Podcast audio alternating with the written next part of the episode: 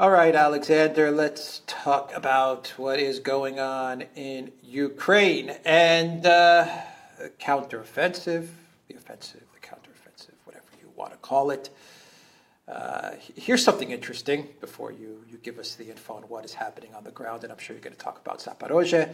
You may want to talk about uh, Lindsey Graham and Blumenthal and their nuclear uh, escalation threats. a lot of threats about the ZN, yeah, a lot of threats about the ZNPP yeah, as well, coming from Ukraine. So they're up to, they're, they're hoping to cook up something. That's that's clear that they want to do something. But before you get into all of all of the stuff, whether it's on the ground or the geopolitical, here's something interesting from uh, Ukraine Finance Minister Kuleba. He was speaking to a Ukrainian uh, TV channel, I believe Strana Strana TV, and uh, you know the first narrative about the the, the big.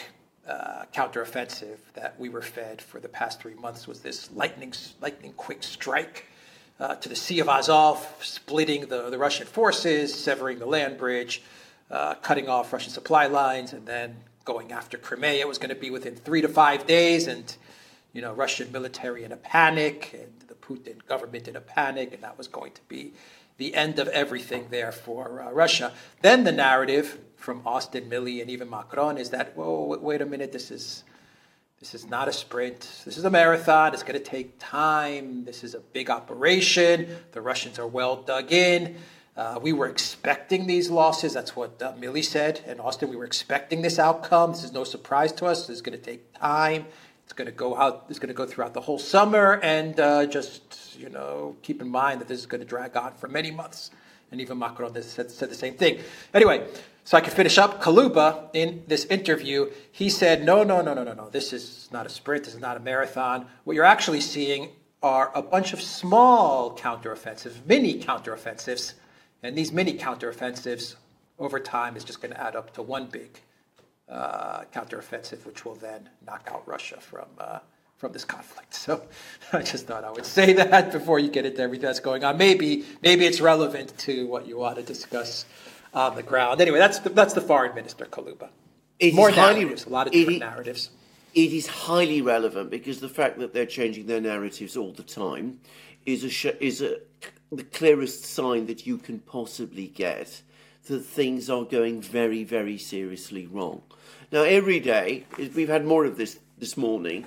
Ukraine tries something on the Zaporozhye lines, and you know, sometimes it advances a little, sometimes it captures the odd village. Uh, nearly always, it's eventually pushed back.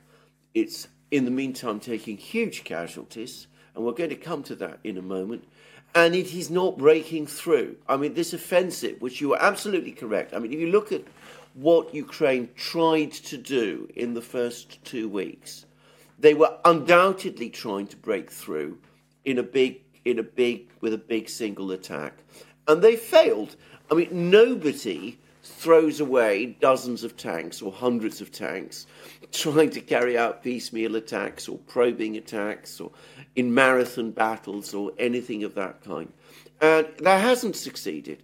Though they can't stop, the political imperatives now of continuing are so strong that they have to continue attacking.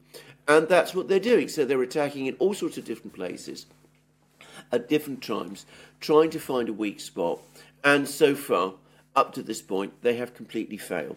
And the problem is the clock is now ticking. Now, yesterday, we got one of the most interesting um, pieces of information from Russia that we have ever had over the course of this war. And that is that we've had a big explanation from the Russian Security Council. There's a meeting at the Russian Security Council. The Russian Security Council is the highest top policy decision making body in Russia. And they did an actual review there of the state of the offensive. And it was chaired by Putin. There were reports from Patrushev, who is the intelligence chief, the overall intelligence chief, and from Shoigu. And they provided incredibly detailed facts about the state of things. And they said a number of things, and they were very interesting. They said that, um, well, Ukraine has lost 246 tanks in basically two weeks of fighting. 246 tanks. I mean, even by Second World War standards, those are extremely heavy losses.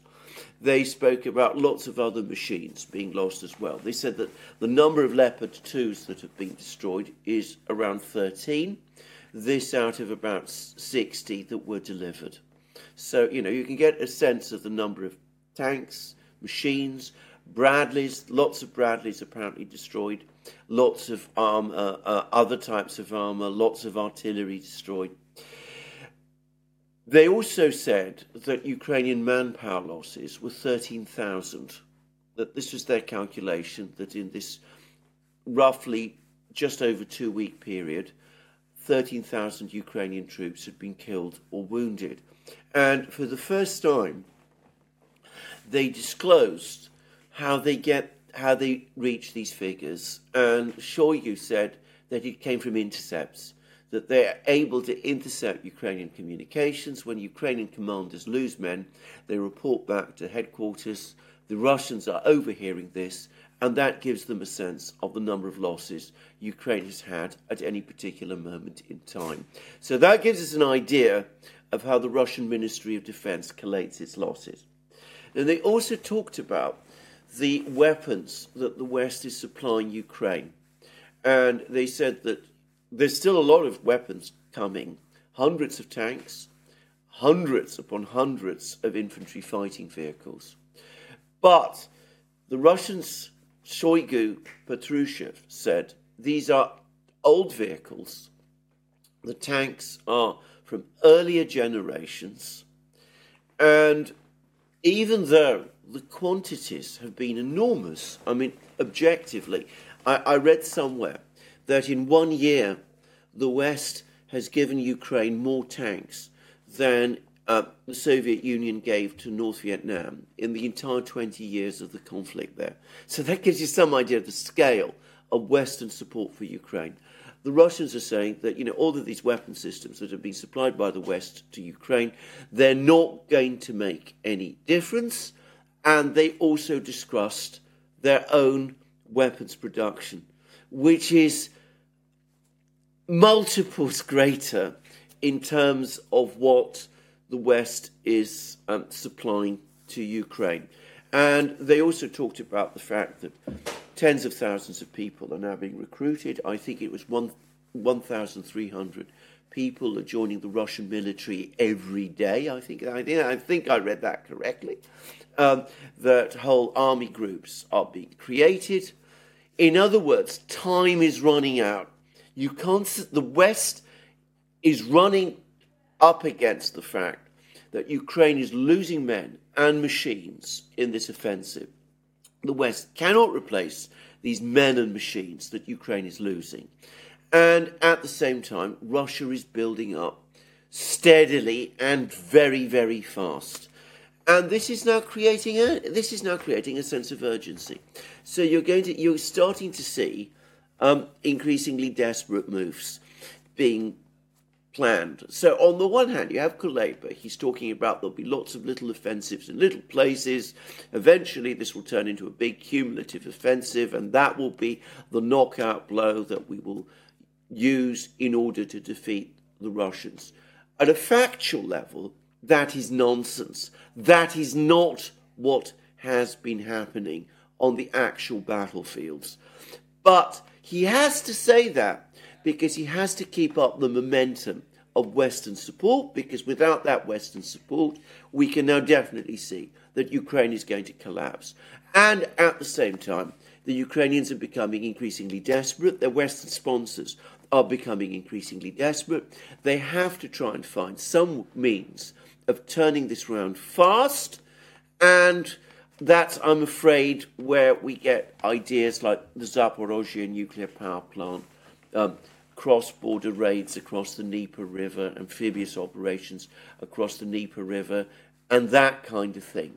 And the Zaporozhye nuclear power plant is the one to watch because they're now saying that they're going to carry out a drill to prepare for the destruction of this nuclear power plant. There's talk about the fact that the Russians have planted explosives in it to blow it up. all of these kind of things. And it does make one wonder exactly what they have in mind. And I have to say, it looks to me increasingly reckless, increasingly dangerous, but these are becoming people who are becoming increasingly desperate as well. And desperation breeds recklessness, and you can see where this is coming.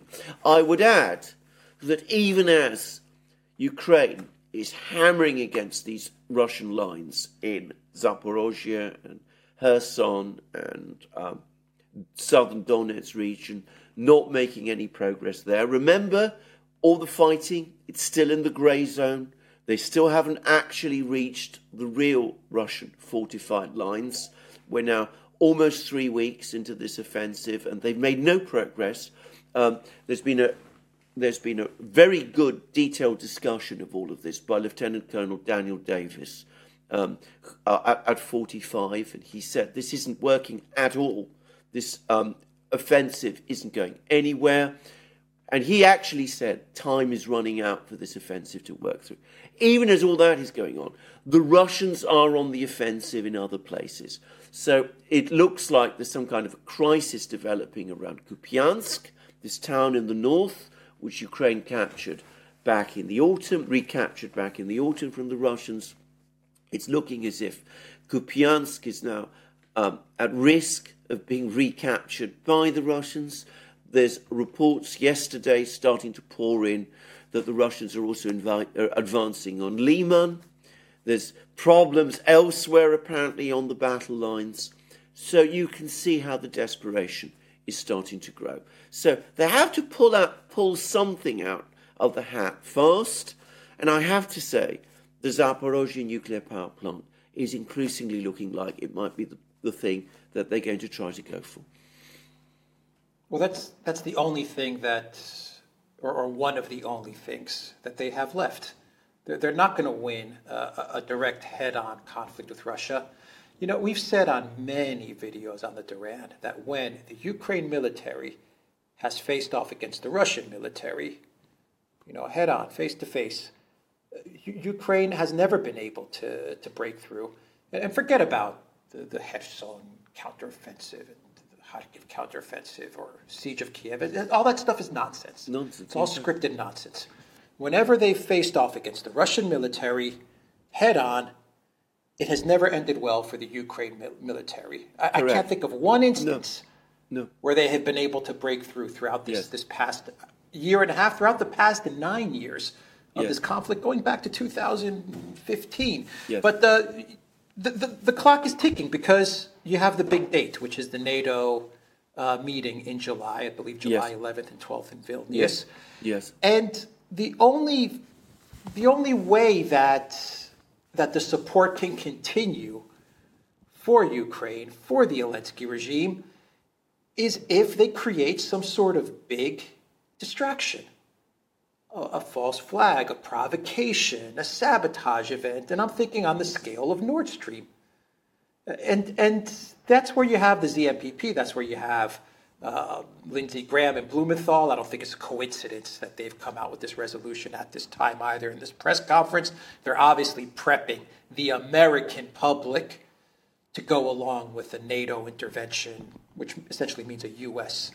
intervention. I mean, it's the only thing that I can conceive at this moment in time for them to uh, to continue the, the money and the weapons to, to flow to, to Ukraine so that they can go into, into the meeting in, in Vilnius and no one talks about the counteroffensive. No one bothers to mention it. There's, there's no discussion about it. There's no discussion about the failure of it. It's not even on the agenda because everyone is talking about this provocation, whatever it's going to be. Today it's the ZNPP. I'm sure the Russians are aware of everything that's going on, but maybe they're cooking up other stuff as well. Maybe it's F 16s flying out of Romania. I don't know. But obviously they need something to distract away from this catastrophe and to keep the money flowing. And this is what they do all the time. My, my mind, my mind goes right away to uh, this Titan sub, which has been in the news cycle for a week. Mm. Deliberately in the news cycle, yeah, absolutely. Week, found out absolutely. from the Wall Street Journal, yeah. in order to distract away from Schiff, from Durham, from Hunter Biden, from the DOJ, from the IRS, and everything that I'm sure all our viewers know about, everything that has come out this week, no one's paid attention to it No because. Deliberately they were it- running this this Titan sub story. Absolutely. It, it's the same oh, technique yeah. that they're going to try Yes. to implement in Ukraine. Absolutely. Well, that's exactly correct. And I mean, it's going to be on a. Uh, and I have to say, if you actually read this draft resolution that Graham and Blumenthal are coming up with, um, it does actually point, to my mind, very much to the um, ZNPP. Now, can I just make a point? Lindsey Graham was actually in Kiev just a few days before the offensive took place. And he said the offensive was going to happen in a few days. He said that he was shown the plans. So we know that Ukraine shares its plans with him. I mean, that's an important point to make. And he also said that the Russians will be te- will be shocked when it happens. He clearly was expecting, by the way, a breakthrough. So just just just to add that, I mean, so I mean, you know, again, it, it's not all this talk about little offensives and probing attacks and all that. That's absolute nonsense. I mean, it clearly was intended to be a big breakthrough uh, with an armored fist on the first couple of days. That was clearly what Lindsey Graham thought, and he said as much after he left Kiev. The key point to take away from that is the Ukrainians were sharing their plans with him.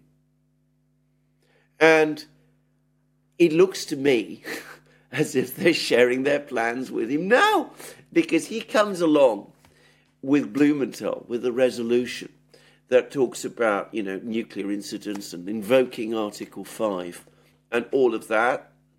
And we see all these threats and concerns about the ZNPP. So, coincidence? Well, maybe. But what we've seen in the past with Lindsey Graham and his contacts with Ukraine suggests a different story. And, uh, you know, I, I am actually really very worried about this because, you know, what may happen with the Z, ZNPP is very, very worrying. They've drained the Kakhovka reservoir. There's stories that they might try and send a light, lightly equipped com- commando group to try and seize the ZNPP. That may be what they plan. I think it's a good idea at all, by the way, and I've discussed why many times. I mean, there's no cover trying to cross this reservoir. I suspect the ground in most of it is pretty soft. I think they'd be caught out in the open, be it night or in the day. I think I think it I think it would fail. But the way they're talking now is not about capturing the ZNPP, but it's about creating some massive incident connected to it. And that's why we're having all these drills. That's why we're having all this talk about explosions in the ZNPP. And that's, it seems to me, why we're seeing these draft resolutions coming from Graham and Blumenthal. And, you know, again, it's the sheer recklessness of this. Because playing around with the nuclear power plant, especially what the biggest one in Europe, seems, I mean, beyond reckless. But already talking about Article 5, and how does Article 5 even apply here? Ukraine isn't a member of NATO. I mean, you know, they're, they're trying to create all kinds of tangential claims that this could reach other The nuclear. Europe. Exactly. But I mean, um, I mean, you could. I mean, that, that seems an absurd. Uh, I mean, that seems already that seems absurd to me, actually. But I mean, that they're, they're trying to sort of bring in Article Five in some way, and this in order to justify some kind of military intervention against a superpower. And remember, Putin just said a few days ago that Russia has more nuclear weapons, not just than the United States, but more nuclear weapons than NATO. So that gives you a sense of, you know, what that level of the military balance is. And yet, Lindsey Graham and Blumenthal are so invested in this that they are prepared to talk about Article 5, in other words, about World War III, against a military power like that. And I, I have to say, it, it, I just tear out my hair. I do ask myself, Do these people understand what they're doing? Have they taken complete leave of their senses? Or are they becoming so de- desperate that their level of recklessness has just driven them out of whatever senses they have? One, one little thing it seems that there was a lot of talk about the US supplying ATACMS missiles. The Pentagon has now come out with another statement. They say that they don't think this is a good idea. It could be that they're taking Shoigu's warnings to heart. It does look as if some people, at least in the Pentagon, are trying to hold things back. But, you know, with, as you rightly say, Vilnius looming over the horizon, arguments about who, who the new NATO Secretary General is going to be, um, arguments about, you know, what kind of framework can be agreed for the future because nobody seems to know quite what to do. Uh, with the offensive going nowhere, with the military people, people like Daniel Davis and others saying this isn't working, I mean, you can see the desperation starting to take hold. I've got an idea. How about they just surrender and they admit that they've lost? Well, well there's an know, idea. They start and they save and they save what's left of Ukraine they prevent hundreds of thousands of people from, uh, from dying and losing their life. And we move on. How about they just admit this failed? There, there's an idea, but but real, real quick. No, it's, uh, it's, it's a very good. it's a very. It's a very. Before we continue, it's a very yeah. very good idea. It is what they should do. If you read Daniel Davis's article in 45, he says exactly the same thing that you have said just now. He said, call off this offensive. It's clearly failing. It's destroying Ukraine's military. It's killing thousands of people to no purpose. It's weakening Ukraine. It's not making it stronger. Call it off. Retreat. Build up your own fortified lines. Sit down and negotiate with the Russians. Accept that you've lost the war. Accept that you've got to make big concessions, territorial concessions, to, to, concessions on your future NATO status, neutrality, and all of those things. That is the rational thing to do, not come up with crazy ideas about nuclear power stations if that's what they're thinking, or cross border attacks across the Dnieper, which could be a disaster. I mean, you're absolutely right. That's what they should be doing. And that's what any sensible, rational US senator, US senator should be advising them to do. Not committing the United States, trying to commit the United States to intervene militarily against in a doomed enterprise against a nuclear power. I mean, you are absolutely right, and I don't think we should just mention that. I think we should not just mention what you said, we should underline it.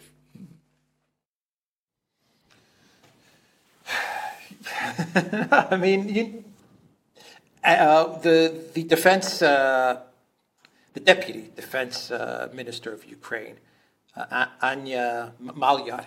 Yes. You reminded me of something. Uh, she yeah. said a week and a half ago that the big hit, something like this, I'm paraphrasing, the yeah. big hit in this conflict is about to come. Yes. Uh, Zelensky gave his interview to the at NBC. He talked about blowing up uh, the ZNPP. You had artificial intelligence android Budanov talked about the Zaporozhye nuclear power plant. You had Zelensky again yesterday talking about uh, blowing up the nuclear power plant. Now you have these drills. The same day you have Lindsey Graham and Blumenthal with this resolution. Obviously, they're, they're, they're trying to figure out a way to draw in Poland, Romania, Eastern Europe, and the United States of America into this conflict. Lindsey Graham and Blumenthal, they want to put pressure on Biden with this resolution because they mentioned his name over and over. Good, good on Joe Biden for talking about nu- Putin using nuclear weapons. We commend Joe Biden. Congratulations to Joe Biden for bringing this up. Obviously, they're trying to, to, to lay the foundation so that, God help us, I hope it doesn't happen. If something happens, and if something, if that something is the ZNPP, Biden is going to, to have to commit the U.S. to something. That, that's, what that's what's going on in their heads. I'm not saying this is what's going to happen. I'm not saying this is, what, this is what's going to work. I'm just saying this is, this is how I'm viewing this. And uh, one final thought is, is, is, you know, I never, ever imagined that they would blow up Nord Stream. Never. And when it happened, it was like, I was like, is this, this is not real. I, I, I didn't believe it.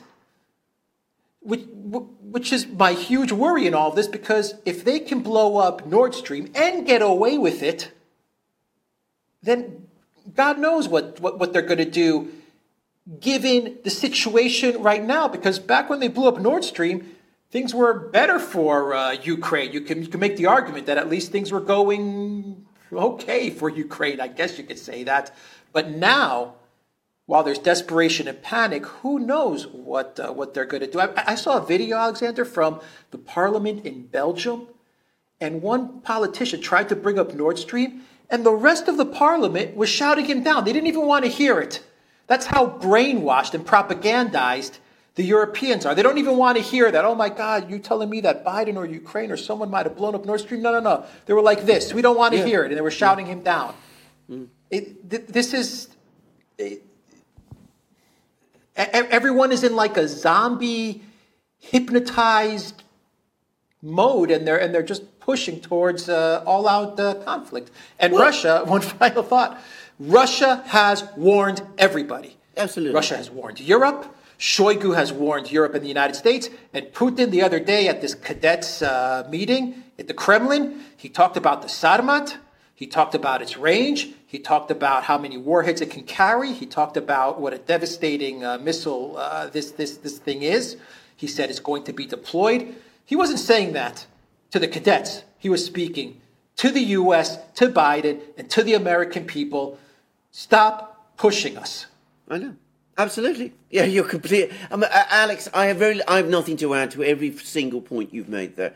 I mean, all I would say is this: they have the, the, the Western leaders have been on this drunken craze ever since the Munich Security Conference in 2022. I mean, I, I, I remember seeing them there, and they were, they were being swept along by their own intoxication. And they've, they've never got over it. I mean, they're still trapped within, within that framework that they created for themselves then. And yes, there are some sane people who do want to push back. As I said, the Pentagon this morning, uh, I think it was this morning, said, you know, well, sending ATACMS doesn't seem to be a good idea. It doesn't make a great deal of sense, all that kind of thing. But rational arguments don't seem to pass for very much at the moment. And if there's an attack on the ZNPP, which, you know, I'm not saying there will be, I mean, I don't know that there will be, but if there is, and all the indications suggest that it is very much on someone's mind. I mean, I think we should say that. I mean, you said you talked about the Nord Stream. They had the same thing with the Novaya Kakhovka dam. People were talking about that being destroyed, and sure enough, it was. There's been attacks also, remember, on those two Russian ships that were guarding the Turk Stream and Blue Stream pipelines. Kerch Bridge. Kerch Bridge, all of this sort of thing. I mean, this whole thing is spiraling out of control. And um, the offensive, which they'd all assumed would succeed, it isn't succeeding. And as I said, there's an atmosphere of panic in the air. Uh, no, as I said, constant changes of narrative about what is actually going on, pretending sometimes that there isn't an offensive, other times that there is, denying that there is an offensive underway when there clearly is. Now we grudgingly admit that there is in fact an offensive, but you know it's not going to be in the way you thought. It was a marathon, or it's a, it's uh, uh, little offensives in many places which are going to have a cumulative effect. The reality is that the people who are gaining the most ground at the moment are the Russians. You see, that's the other thing to remember whilst the Ukrainians are stuck in Zaporozhye, in the north, it's the Russians who are making the big moves. It's they who are gaining territory at the moment, a kilometer at a time. just, just, just, just saying all of this. So you could see that with with um, Vilnius looming on the horizon, there is there is panic and uncertainty about what to do, and people who are question. frightened and desperate can do reckless things, and there doesn't don't seem to be enough people there willing or able to restrain them. Uh, final question is Russia preparing for all this? I imagine everything Well, of that course we're it is. saying. Russia, Well, of course. Russia knows a hundred times more about what's going on. How do you think they're processing and, and, and handling all of these threats and resolutions and uh, drills of a nuclear catastrophe by Ukraine? How do you think they're they're working all of this out? Well, well, F-16s in Romania, yeah, all these well, things. Yes, well, at the moment, I mean, they're projecting an atmosphere of confidence and calm. I mean, that was partly what that Security Council meeting was supposed was about. I mean, it was it was saying, look, there's still a lot of do, lot to do. Ukraine's offensive potential is not exhausted. Um, much of the Western equipment is going to come in the next few months. We have to keep going as we're going, but it's working for us. We are actually gaining the ascendancy in this war. So just keep going, keep doing what we're doing, and I'm sure they're taking all kinds of other precautions, which they're not going to share with us, obviously. I mean, they didn't talk about the ZNPP at that Security Council meeting, or actually, undoubtedly they did. Undoubtedly they did. But it was not in the part of the meeting that they televised. And so they are taking their precautions. They're preparing for all of these contingencies. I don't think we can second guess their preparations. Uh, one more question. How do you think BRICS is viewing all of this? Because uh, Blinken in China, we talked about this. How do you think the Chinese are reacting to all of this stuff that's that's making news? Uh, how do you think India is reacting? Because Yeah, Modi okay, so Mo- in- M- Modi's in the Washington, day. So how do you think Yeah. BRICS is Brazil, South Africa? How do you think they're looking at Well, I- all of this this escalation going on? I think I think most of the world, not just the BRICS, thinks thinks that people in the West are going to start raving mad. I think that's what they mainly think. Now, Modi, Mo, we we discussed uh, um, China, the disastrous Blink, Blinken visit, the even more disastrous comments by Biden. We've discussed them in our last video, and I added a few comments of my own in my own video, my own le- video that's recently come out on my own channel about Biden, and I've you know shown the timeline, explained why it's clear to me that he said all of these things out of sheer anger about what happened in China. But the Modi visit to Washington is very interesting because Modi comes to Washington. He's made it absolutely clear that, as far as India is concerned, the relationship with Russia is a non negotiable one. They're not prepared to bargain on that. So Biden is trying to win Modi round, not, I think, so much against Russia anymore, but he's trying to consolidate this alliance that he wants to create with India against China. And the way he's doing it is he's giving Modi absolutely everything that Modi asks for. I mean, it's quite interesting. I mean, you know, you want this technology, you can have it. You want this type of, uh, you know, uh, um, military equipment, you can have it too. We're prepared to give you whatever we want. Now, Modi comes across to me as a very, very shrewd person. So, what he's doing is he's pocketing everything that the Americans are giving to him. And he must be saying to himself, well, taking the position that I have done, keeping my equidistance between the Americans and the Russians, remaining on good terms with the Russians, showing that I can actually cozy up to the Chinese whenever I want, is giving me leverage in Washington. It means that the Americans now, out of their own desperation, are coming along and are basically giving me whatever I want.